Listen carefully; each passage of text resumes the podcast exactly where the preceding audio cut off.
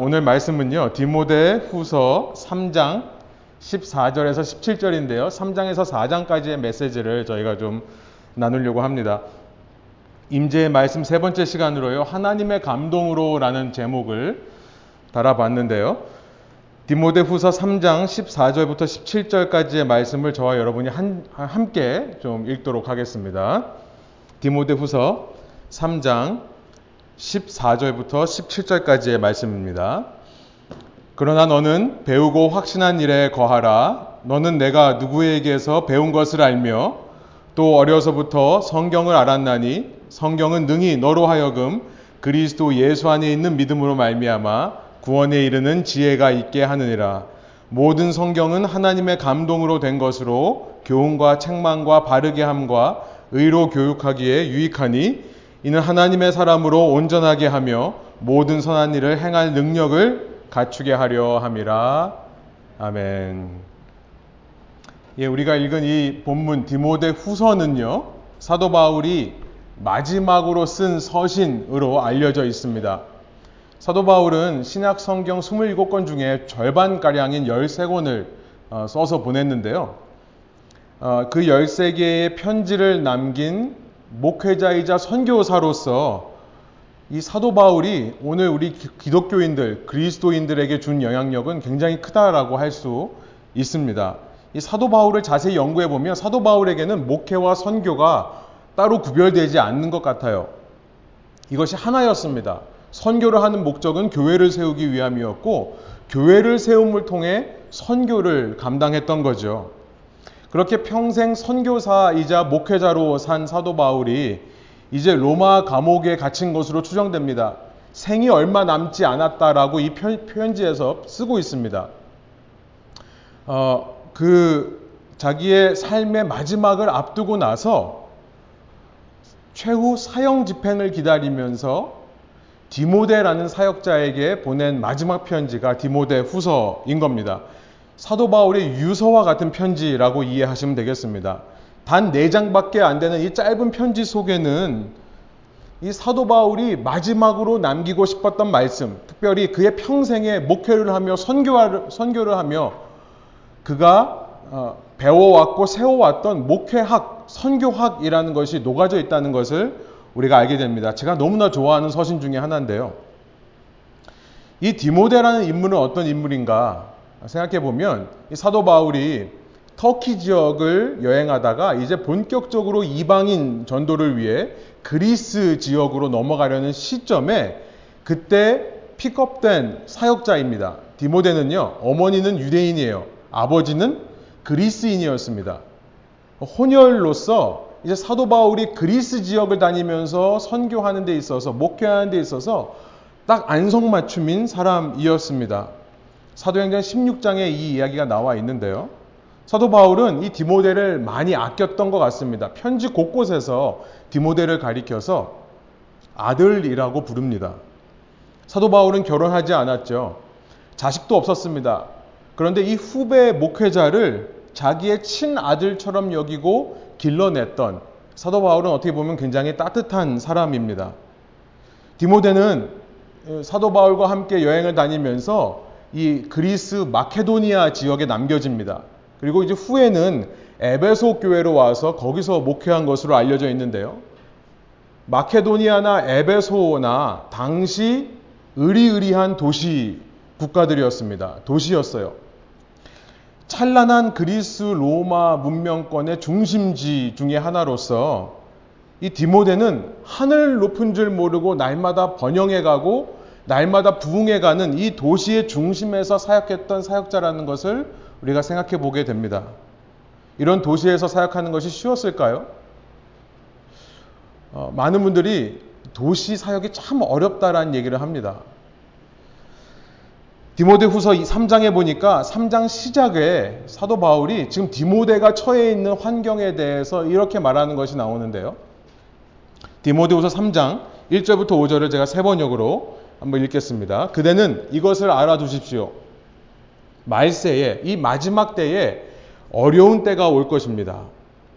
2절 사람들은 자기를 사랑하며 돈을 사랑하며 뽐내며 교만하며 하나님을 모독하며 부모에게 순종하지 아니하며 감사할 줄 모르며 불경스러우며 무정하며 원한을 풀지 아니하며 이 마음의 여유가 없는 거죠. 무정하며 원한을 품지 아니하며 비방하며 절제가 없으며 난폭하며 선을 좋아하지 아니하며 배신하며 무모하며 자만하며 하나님보다 쾌락을 더 사랑하며 5절에 이렇게 말씀해요. 겉으로는 경건하게 보이나 겉으로는 뭔가 이 세상을 초월한 진리를 사모하는 것처럼 보이지만 경건함의 능력은 부인할 것입니다.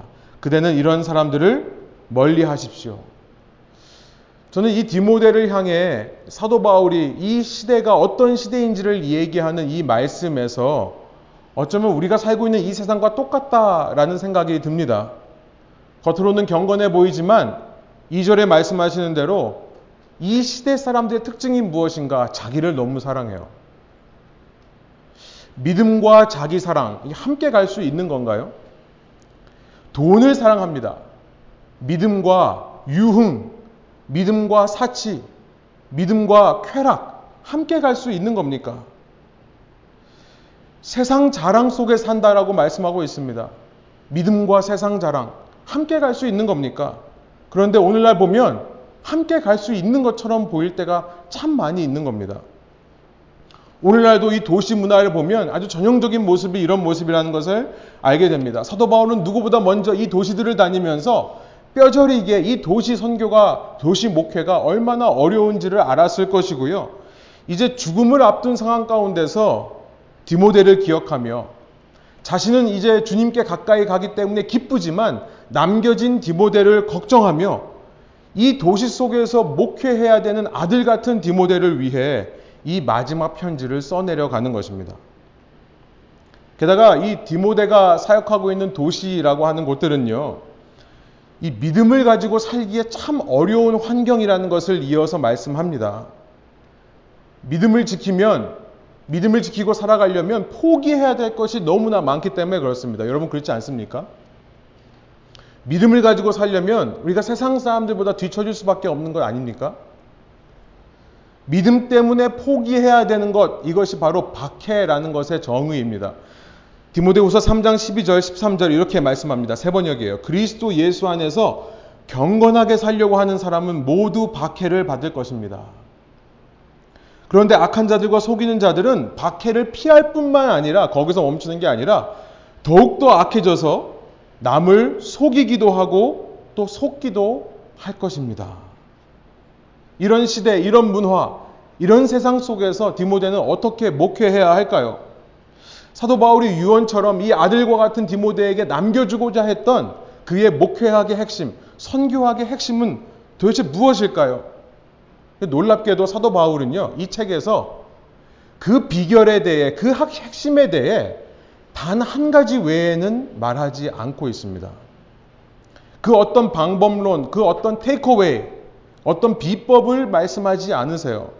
오직 한 가지입니다.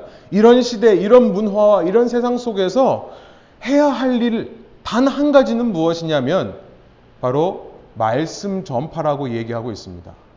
4장 1절부터 5절이에요. 제가 세 번역을 읽어보겠습니다. 나는 하나님 앞과 산 사람과 죽은 사람을 심판하실 그리스도 예수 앞에서 그분의 나타나심과 그분의 나라를 두고 엄숙히 명령합니다. 굉장히 분위기를 잡죠? 그러고 나서 2절에 말씀합니다. 그대는 말씀을 선포하십시오. 무언가 대단한 비결을 얘기할 것 같은데요. 말씀을 선포하십시오. 라고만 이야기를 하는 겁니다. 그러면서 이렇게 얘기해요. 기회가 좋든지 나쁘든지 꾸준하게 하십시오. 끝까지 참고 가르치면서 책망하고 경계하고 권면하십시오. 여러분, 이 시대가요, 말씀이 없던 시대였을까요? 교훈이 없던 시대였을까요? 전혀 그렇지 않습니다. 우리가 오늘날 당시 그리스 로마 문명의 기록들을 보면 그 당시에 얼마나 많은 교훈들이 있었는지, 얼마나 많은 철학이 있었는지 우리가 알게 됩니다. 철학이 난무하던 시대예요. 여기에 진리가 있다, 저기에 진리가 있다라고 외치던 시대였습니다. 게다가 이 그리스 문화권에서는요, 신의 계시가 굉장히 중요했습니다. 신탁이라고 하죠. 오라클이라고 하는데요. 모든 사람들이 신탁을 듣기 위해 여기저기를 찾아 헤매던 시대가 그리스 로마 문명권입니다. 전 세계 인류 중에 어쩌면 가장 신탁을 듣기를 원했을 사람들. 그때나 지금이나 인류는 똑같은 것 같습니다. 홍수인데 정작 마실 물은 없는 거죠. 그 당시 사람들에 대해서 이렇게 말씀합니다. 3절. 그들은요, 귀를 즐겁게 하는 말을 들으려고 자기 욕심에 맞춰서 스승을 모시더라 라고 얘기하고 있습니다. 영어로 보면요, 귀가 간지러운 거예요. 그래서 그 귀를 긁어줄 수 있는 그 이야기를 하는 사람들을 찾아다니는 시대다라고 이야기하고 있습니다. 오늘날과 똑같지 않습니까? 그들은 4절에 보면 진리를 듣지 않고 오히려 꾸민 이야기에 귀를 기울인다. 허탄한 이야기들에 귀를 기울인다. 라고 말하고 있습니다. 진리를 사모하는 것 같지만 정작 진리는 듣지 않는 시대인 겁니다. 그러나 그대는 모든 일에 정신을 차려서 5절이에요. 고난을 참으며 전도자의 일을 하며 그대의 직무를 완수하십시오. 고난을 참으며 그대의 직무를 완수해라. 그 직무는 단 한 가지 뭐였습니까? 말씀을 전하는 거예요. 여러분, 말씀 전하는 게 고난이 맞습니다.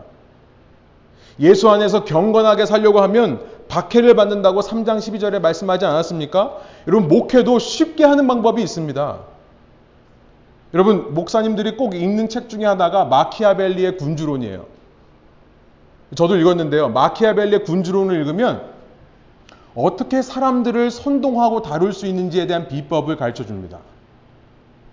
마키아벨리가 얘기하는 것 중에 하나가 뭐냐면 사람들은 속여야 된다는 얘기를 해요. 안 좋은 것들은 더 과장하고 혹은 더 숨기고 좋은 것들은 더 과장하는 여러분 사람을 속이며 얼마든지 선동할 수 있습니다. 신기하게요. 사람들은 그런 선동가에게 끌려가요. 왜냐하면 그 속에서 자신의 욕심을 이루고 싶은 마음이 있기 때문에 그렇습니다. 이 마키아벨리가 얘기한 게 그거거든요. 그러나 참된 전도자로서 직무를 완수하는 것은 고난스럽습니다. 고난스러워야 맞는 거예요. 왜냐하면 사람들이 들으려고 하지 않기 때문에 그래요. 2절로 돌아가 보면요. 그 직무에 대해서 이렇게 말합니다. 그대는 말씀을 선포하십시오. 영어로 보면요. in season and out of season. 때를 얻든지 때를 얻지 못하든지 이렇게 쉽게 말하면 이런 거예요. 듣건 말건. 듣건 말건. 끊임없이 복음을 외쳐라. 말씀을 선포해라. 끝까지 참으라. 끝까지 참으면서 가르쳐라. 이렇게 얘기합니다. 그러면서 세 가지를 얘기하는데요. 책망하고 경계하고 권면해라 이렇게 말합니다. rebuke, 아, reprove, rebuke, exhort, 아, 예, exhort 이렇게 돼 있죠. 책망하고 경계하고 권면해라. 여러분, 여러분 요즘 이 유명하다는 교회들 설교를 보면요, 과연 이런 메시지가 있습니까? 책망, 경계, 권면의 메시지가 있나요? 이런 메시지를 받으면 사람들이 아멘하고 순종합니까? 오히려 나의 잘못된 부분을 지적하거나 잘못된 부분을 찌르면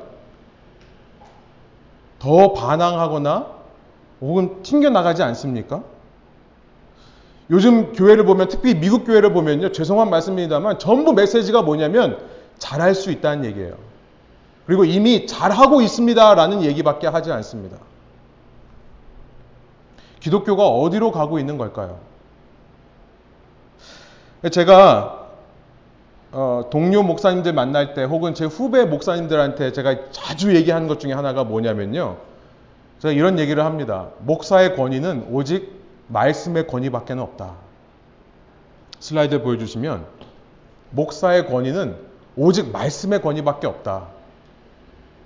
제가 지어낸 말인데 좀 멋있는 것 같아요, 저는.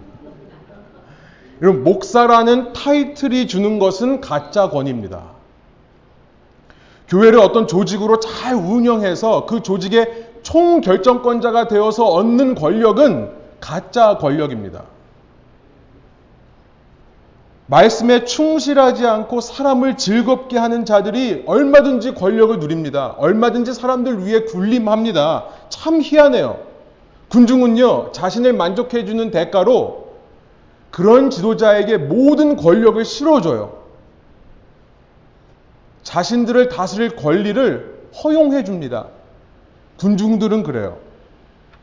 그런데 아무리 목사가 부족해도요, 그가 선포하는 말씀이 청중에게 하나님의 말씀이라고 느껴짐으로부터 그의 권위가 나오는 거예요. 그러므로 목회자의 권위는 오직 말씀의 권위 외에는 존재하지 않는다라고 믿는 사람에게는 그리고 그렇게 믿으며 목회자를 바라보는 사람들에게는 결코 타락이 있을 수가 없습니다. 왜냐하면 말씀을 바르게 전하기 위해 고난을 참으며 인내하며 노력할 것이기 때문에 그렇습니다. 결국 사도 바울이 이 디모데에게 이 편지를 통해 전파하고자 하는 말씀 선포의 중요성이 바로 이거예요. 그 잘 나가는 도시 사람들, 한없이 세속적이고 이기적인 사람들 속에서 주눅들지 않고 바르게 목회할 수 있는 유일한 길은 무엇인가? 이 디모데 전서 4장 12절에 보니까 아마 디모데가 어리다고 그를 무시하거나 함부로 대하는 사람이 있었던 것 같습니다. 너가 어리다고 너를 무시하거나 함부로 대하게 하지 말라라고 얘기를 하는데요. 그런 사람들을 어떻게 목회할 수 있는가? 그것은 유일한 것 하나는 인내하며 때를 얻든지 못 얻든지 하나님의 말씀을 선포하는 것 뿐이다를 사도 바울이 디모데에게 알려주고 싶었던 것은 아닙니까? 결국 이것은 사람의 권위가 아니라 하나님의 권위이기 때문에 그렇습니다. 결국 이것은 사람으로부터 나오는 권위가 아니라 하나님으로부터 나오는 권위이기 때문에 그래요. 듣는 청중이 디모데의 설교를 통해 하나님의 임재를 느끼기만 한다면 그러면 문제가 해결되는 법이기 때문에 그런 것입니다. 사랑하는 여러분, 저와 여러분의 신앙생활도 그렇기를 원합니다. 정말 우리가 사람의 권위와 사람의 어떤 잘남과 장점에 의해서 신앙이 있다 없다 하는 자들이 아니라요. 그 사람을 통해 주시는 하나님의 말씀, 하나님의 말씀 때문에 우리가 기독교인으로서의 권위가 세워지는 저와 여러분 되기를 소원합니다. 그러면서 사도 바울은 이 본문 속에서 왜 말씀만이 답인가에 대해 이야기를 하고 있습니다. 자, 이제부터 설교의 본론인데요. 우리가 세 가지를 나누고 왜 사도 바울에게 이 말씀이 이렇게 능력이고 중요한가에 대해서 세 가지를 나누고 말씀을 마치기 원합니다. 우리가 읽은 본문의 메시지예요. 처음에 14절 다시 한번 한 목소리 한번 읽어볼까요? 한번 힘차게 읽어보겠습니다. 그러나 너는 배우고 확신한 일에 거하라. 너는 내가 누구에게서 배운 것을 알며 이렇게 얘기하고 있습니다. 바울은 디모데에게 내가 누구에게서 배웠는지를 기억해라 이렇게 말해요. 너가 나에게서 배우지 않았느냐? 나로부터 배운 것에 확실히 거하면 된다. 이렇게 얘기를 하고 있습니다. 저는 이걸 보면서 아, 말씀이라는 것이 왜 힘이고 왜 답이 되는가? 그것은 말씀이라고 하는 것은 제대로 나누어지면 신뢰 관계를 형성하기 때문이다라는 것을 생각해 봅니다. 우리가 이 땅을 살면서 많은 문제는 사람과의 신뢰가 회복되면 사라지는 문제들입니다. 그렇죠. 신뢰가 회복되면 사라지는 문제들이 참 많아요. 여러분, 우리가 사람들과 신뢰 관계를 형성하는 데 있어서 말씀만큼 효과적이고 중요한 것이 없습니다. 아무리 친한 친구라 할지라도 말씀 나눔을 통해 그 우정이 더 깊어지는 거죠. 우리 교인들이 모여서 여러 가지를 할 수 있습니다. 세상 문화를 따라서 여러 가지 유흥도 할 수 있고요. 재밌는 거 할 수도 있습니다. 놀러 갈 수도 있어요. 그러나 함께 모여서 말씀을 나누면서 그 관계가 깊어지는 법이죠. 여러분 다른 편지에 보니까 사도 바울은 자신이 복음을 전한 사람들에게 이렇게 이야기하는 것이 있습니다. 고린도전서 4장 15절인데요. 세 번역입니다. 그리스도 안에서 여러분에게는 1만 명의 스승이 있을지 몰라도 아버지는 여럿이 있을 수 없습니다. 그러므로 아 그리, 그리스도 예수 안에서 복음으로 내가 여러분을 낳았습니다. 이렇게 얘기합니다. 사도 바울과 그의 말씀을 들은 사람들과의 관계는 그냥 스승과 제자의 관계가 아니라 아버지와 자녀의 관계였다라는 것을 알게 되는 것이죠. 이럴 때 사도 바울을 통해 전해주시는 하나님의 말씀이 얼마나 능력 있게 역사하게 될까요? 지난주 히브리서 말씀을 묵상하면서 히브리서 13장 17절의 메시지 아, 그 어느 때보다 이 시대에 필요한 생각이 아, 필요하다는 생각이 들었습니다. 히브리서 13장 17절인데요. 세 번역입니다. 여러분의 지도자들의 말을 고지 듣고 그들에게 복종하십시오. 그들은 여러분의 영혼을 지키는 사람들이요. 이 일을 장차 하나님께 보고 드릴 사람들입니다. 그러므로 여러분은 그들이 기쁜 마음으로 이 일을 하게 하고 탄식하면서 하지 않게 해주십시오. 그들이 탄식하며 일하는 것은 여러분에게 유익이 되지 못합니다. 너무나 중요한 말씀을 합니다. 설교자는 단지 스피커가 아닙니다. 강사나 진행자, 엔터테이너는 더더욱 아닙니다. 뭐라고 말씀하십니까? 13장 17절에 영혼을 지키는 사람이다. 영혼을 지키는 사람이다. Keeper and keeping watch over our souls. 우리의 영혼을 지키는 자다. 그리고 그 교인의 영적인 상태에 대해 나중에 하나님께 보고를 드릴 자다. 이렇게 얘기하고 있습니다. 여러분 이 시대 수많은 설교가 온라인 매체를 통해 쏟아지지만 과연 그 설교가 여러분의 영혼을 지키는 사람으로부터 나오는 것입니까? 나의 구원과 무슨 상관이 있는가? 한번 우리가 고민해 봐야 된다 생각이 듭니다. 아무리 시대가 변해도요. 아니, 시대가 빨리 변하면 변할수록 여러분이 로컬 교회에 소속되셔야 합니다. 그리고 여러분에게 목사가 있어야 돼요. 여러분 제발 부탁입니다. 우리 목사님 바쁘니까 내가 귀찮게 해주지 말아야지. 이런 생각하시면 안 돼요. 이메일 주시고요. 카톡 주시고요. 만나러 오라고 하시고요. 여러분 영혼의 지킴으로써 인정받을 때 그때 목회자는 신이 나는 법이에요. 여보, 여러분에게 영혼 지킴이가 있는지를 돌아보십시오. 여러분에게 일만 스승이 있을 수 있지만 복음 안에서 여러분을 낳은 영적 부모가 있는지를 여러분 점검하셔야 됩니다.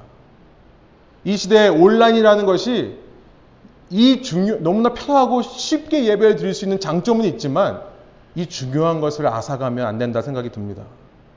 바로 그 관계 속에서 말씀이 역사하기 시작하기 때문에 그렇습니다. 여러분 아무리 좋은 말씀을 들어도요 설교자와 청중 간에 신뢰가 있지 않으면 그 말씀의 능력이 나타나지를 않습니다. 소그룹도 마찬가지한 생각이 들어요. 순모임이 왜 중요한가? 서로 신뢰관계 안에서 말씀을 나눌 때요. 여러분 그런 거 많이 경험하시죠? 내가 들어서 알고 있는 건 줄 알았는데 아, 나누면서 이 말씀이 내 삶에 완전히 신기는 체험들을 여러분이 하실 겁니다. 그 소그룹들이 모여서 신뢰 관계 안에서 서로 말씀을 가지고 서로 위로하고 건면하고 이야기할 때 말씀의 능력이 나타나는 거예요. 첫 번째, 말씀이 우리 인생의 모든 문제의 답인 이유가 여기 있습니다. 말씀을 통해 신뢰 관계가 형성되기 때문에 그래요. 어떤 경우에도 서로 붙들어 줄 수 있는 관계. 그리고 그 신뢰 관계를 통해 말씀이 나눠질 때 말씀이 각자의 삶 속에 더 깊이 뿌리 내리게 되는 것. 그래서 말씀의 능력이 더 나타나게 되는 것이죠. Forming trustful relationship. 이게 첫 번째라면요. 여러분, 인생의 동지를 꼭 만나고 인생의 동지들을 귀하게 여기시기 바랍니다. 두 번째는 뭐냐면 이 말씀이 답인 이유, 이 말씀 안에 능력이 있는 두 번째 이유는요. 이것이 구원에 이르는 지혜가 되기 때문이다라고 사도 바울이 이어서 말씀합니다. 15절이에요. 한번 한 목소리로 읽어보겠습니다. 또 어려서부터 성경을 알았나니 성경은 능히 너로 하여금 그리스도 예수 안에 있는 믿음으로 말미암아 구원에 이르는 지혜가 있게 하느니라. 이 Matrix라는 영화를 좋아하시는지 모르겠는데요. 참 희한한 영화입니다. 이 기독교적인 요소도 있고 힌두교적인 요소가 훨씬 강하지만요. 이 Matrix라는 영화에서 주인공 니오가 어느 순간 깨달음을 얻으니까 온 세상이 전부 코드로 보이죠. 이 코드를 보니까 이 세상을 초월한 존재가 되더라 이겁니다. 뭐 영어 잘 모르시는 분들은 그냥 못 들으신 걸로 하셔도 되겠습니다. 사실 이것이 그리스 철학에서 말하는 로고스라는 거예요. 로고스라고 하는 개념은요. 이 만물 뒤에 있는 원리입니다. 만물 뒤에 흐르고 있는 원리예요. 그래서 이 그리스 철학 세계에서 로고스를 이해한다면 이 세상의 모든 돌아가는 순리를 이해하게 되는 겁니다. 이 세상을 초월할 수 있는 존재가 되는 거예요. 사도 바울은 지금 그리스도인들의 그리스인들에게 이 마케도니아인들에게 에베소인들에게 너무나 친숙한 이 로고스라는 개념을 가지고 디모데에게 이야기한 것 같습니다. 하나님의 말씀 성경을 로고스라는 단어로 표현한 이유가 바로 그것입니다. 이 말씀을 깨달으면 말씀을 통해 우리가 현실을 제대로 이해하게 된다라는 의미예요. 현실은 눈에 보이는 현실이 전부가 아니라 이 현실 뒤에 있는 어떤 원리가 있는데 그것이 하나님의 말씀인 성경을 통해 깨달아진다. 이 이야기를 하는 겁니다. 그래서 구원에 이르는 지혜를 얻을 수 있다. 이 그리스인들이 즐겨 쓰는 표현이거든요. 구원에 이르는 지혜. 예, 한동안 온라인 커뮤니티에 돌았던 이야기를 제가 예화로 이, 이 부분을 좀 더 설명하기 위해 소개합니다. 어, 여섯 개의 슬라이드인데요. 영어로 돌아왔었는데요. 제가 한국말로 번역해서 말씀드릴게요. 한번 여러분 상상력을 동원해서 특히 우리, 우리 교회에도 쌍둥이 어, 분들이 좀 계신데 한 엄마의 자궁에 두 명의 아기가 있었다. 한 명이 나머지 한 명에게 물었다. 출산 이후의 삶을 믿어? 아기들이 얘기를 하는 거죠. 엄마 뱃속에서요. 다른 한 명이 대답했다. 왜? 당연하지. 출산 이후에는 분명히 무언가가 있어. 아마 우리는 이곳에서 그 이후의 삶을 준비하고 있는 게 아닐까? 헛소리 마. 첫째가 말했습니다. 출산 이후의 삶 따윈 없어. 대체 어떤 종류의 인생이 있을 수 있다는 거야? 둘째가 말했다. 잘은 몰라. 나도 잘 몰라. 그런데 아마 여기보다는 좀 더 밝지 않을까? 어쩌면 우리는 두 다리로 직접 걷고 입으로 음식을 먹을지도 몰라. 아마 우리가 지금 이해하지 못하는 어떤 새로운 감각들을 얻을 수도 있겠지. 첫째가 대답합니다. 어리석은 생각이야. 걷는다는 거 불가능해. 입으로 음식을 먹는다고? 야, 말도 안 돼. 웃기는 소리. 탯줄이 우리에게 모든 필요한 영양분을 공급해 주잖아. 그런데 탯줄은 너무 짧아. 그러니까 출산 이후의 삶이란 논리적으로 불가능하다고. 둘째는 말합니다. 흠, 내 생각에는 여기와는 전혀 다른 어떤 것이 존재하지 않을까? 아마 탯줄이 필요하게, 필요하지 않게 될지도 몰라. 첫째가 대답합니다. 헛소리. 그리고 출산 이후의 삶이 있다고 치자. 왜 아무도 거기로부터 돌아오지 않는 거지? 출산이 결국 인생의 끝이야. 출산 이후에는 그저 어둠과 침묵, 그리고 잊혀짐만이 존재한다고. 출산은 우리를 어디로, 어디로도 데려가지 않아. 둘째가 말합니다. 음, 나도 잘 모르겠어. 하지만 우리는 분명히 엄마를 만나게 될 것 같아. 그리고 엄마가 우리를 돌보실 것 같아. 첫째가 대답합니다. 엄마? 야, 너 엄마를 진짜 믿어? 웃기는 소리야. 만약 엄마가 존재한다면 지금 어디 있는 건데? 둘째가 말합니다. 엄마는 항상 우리 주변에 있는 것 같아. 우리는 그녀에게 둘러싸여 있어, 있는 거 아닐까? 우리는 그녀의 일부가 아닐까? 엄마 안에 우리가 살아가고 있는 것은 아닐까? 엄마 없이 이 세상은 존재하지도 않고 존재할 수도 없는 게 아닐까? 첫째가 말합니다. 나에게는 엄마가 안 보이는 걸? 그러므로 논리적인 단 하나의 결론은 그녀가 존재하지 않는다는 거야. 둘째가 말합니다. 내가 만일 조용히 집중해서 들으려고만 한다면 엄마의 존재를 느낄 수 있을 거야. 그리고 위로부터 우리를 부르는 엄마의 사랑스러운 목소리도 들을 수 있겠지. 여러분, 우리는요, 자연 상태 그대로 두면 이 첫째 아이와 같은 반응을 보일 수밖에 없는 존재들입니다. 어떤 사람은요, 아, 나 하나님이 안 믿어져요. 믿고 싶은데 안 믿어져요. 저는 이렇게 말합니다. 그게, 그게 당연한 거예요. 그게 자연스러운 거예요. 우리는 원래 하나님 믿을 수 없는 존재가 맞아요. 그러나, 말씀을 통해 깨달은 자가 달라지는 겁니다. 보이는 세상 뒤에 있는 로고스, 영적 진리를 발견한 자는 둘째와 같이 죽음 이후의 삶, 영생에 대해 알게 되는 거죠. 그러면 이 현재 당하는 이 모든 일들이 고난과 어려움을 포함해서 이 모든 내가 당하는 일들이 새로운 시각으로 보이기 시작합니다. 이것들은 결코 영원한 것이 아니구나. 이것이 전부가 아니구나. 그리고 이것이 이런 삶이 나의 영원한 삶에 영향을 줄 수 있구나. 선한 영향력을 줄 수 있는 시간이구나라는 사실을 깨닫게 되는 거죠.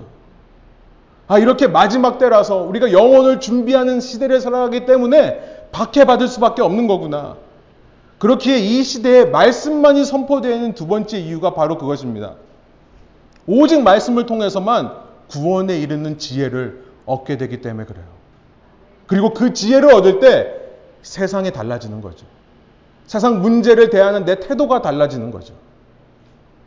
마지막 세 번째인데요. 말씀이 왜 답인가? 말씀 안에 어떤 능력이 있는가? 사도 바울이 마지막으로 말씀하시는 것은 이것이 하나님의 감동이다라고 말씀하시는 것 같습니다. 하나님의 감동이다. 16절 한 목소리 한번 읽어보겠습니다. 모든 성경은 하나님의 감동으로 된 것으로 교훈과 책망과 바르게 함과 의로 교육하기에 유익하니 하나님의 감동으로 되었다. 이것이 키워드입니다. 좀 이따가 살펴보기로 하고요. 그 전에 성경의 유익들에 대해서 이렇게 말씀하시는데요. 교훈이다. 어떤 일을 하기 전에 교훈을 먼저 받는 거죠. 그리고 나서 어떤 일을 잘못하더라도 책망을 통해 바르게 됩니다. 이 말씀의 역할이에요. 실수를 두려워할 필요 없습니다. 교훈을 받지만요, 교훈으로 끝나는 게 아니에요. 교훈 받고 나서는 내가 잘못했을 경우에도 책망을 통해 바르게 될 수 있습니다. 그래서 이 모든 과정이 의로 교육되는 과정입니다. 루터가 얘기하죠. 우리의 신앙은 trial and error를 통해 확실해진다. 여러분, 실패를 통해 우리의 신앙이 점점 더 성숙되어져 가는 겁니다. 우리 부모님들이요, 요즘 정말 세상 교육에 목숨을 걸고 있는데요. 어쩌면 경건의 모양은 있지만 경건의 능력을 부인하는 것은 아닌가 생각이 듭니다. 세상 교육에만 몰두하다 보면 결국 우상숭배에 빠지게 돼요. 최고의 교육, 인류 대학만을 목표로 살아가기가 너무나 쉽습니다. 제 주변에요. 최고의 대학들을 나왔는데, 인류 대학들을 나왔는데, 인성이 참 모자라는 사람들이 너무 많은 것 같아요. 다 그렇지는 않습니다만. 여러분, 성경의 유익은 뭐냐면, 의로 교육되는 참된 교육이라는 것. 여러분, 성경을 가르치십시오. 성경을 가르치세요. 그런데 이것이 가능한 것이 뭐냐면 바로 하나님의 감동으로 가능하다. 이것이 너무나 중요합니다. 영어로 보니까요, breathed out by God. 그러니까 우리는 하나님의 감동으로 이렇게 번역을 하지만 하나님의 입김으로 이렇게 돼야 되는 거예요. 정확히 말하면요. 원래 말은 이 숨을 내쉬다라는 말이에요. 여러분 DNA 연구 좀 생뚱맞게 DNA 얘기를 좀 하겠는데요. DNA 연구가 활발해지면서 요즘 사람들은 이 머리 한 올에 있는 한 부분만으로도 그 사람의 DNA를 파악할 수 있는 시대가 되었다고 얘기를 해요. 그런데 제가 최근에 기사를 읽어보니까 이제는 심지어 사람의 입김만으로도 DNA를 파악할 수 있대요. 권 목사님 맞습니까 이거? 권 목사님께서 정확히 아실 것 같은데 아리크를 읽어봤는데 사람의 입김 속에 그 DNA를 파악할 수 있는 정보가 있다라고 해요. 저는 이런 생각이 들었습니다. 하나님의 입김 속에는 하나님의 DNA가 들어있다. 이 성경을 읽는다는 것은 바로 이겁니다. 그 하나님의 입김을 쬐는 것과 같아요. 여러분, 많은 사람들이 하나님의 감동을 자꾸 오해합니다. 하나님의 감동이 어떤 feel이 꽂히는 것으로 이해를 해요. 여러분, 이것은 그냥 기분이에요. 기분입니다. 그거 가지고 trial error를 수없이 반복하다 보면 아 이거 내 기분이었구나 이렇게 알게 돼요. 여러분 하나님의 감동이란 뭐냐면 하나님의 입김이에요.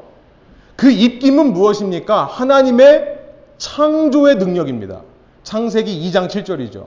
하나님께서 사람 만드실 때 진흙으로 사람 형상을 만들고서는 생기를 불어 넣으셨더니 생명이 되었다. 그 생기를 불어 넣었다는 말이 바로 이 단어입니다.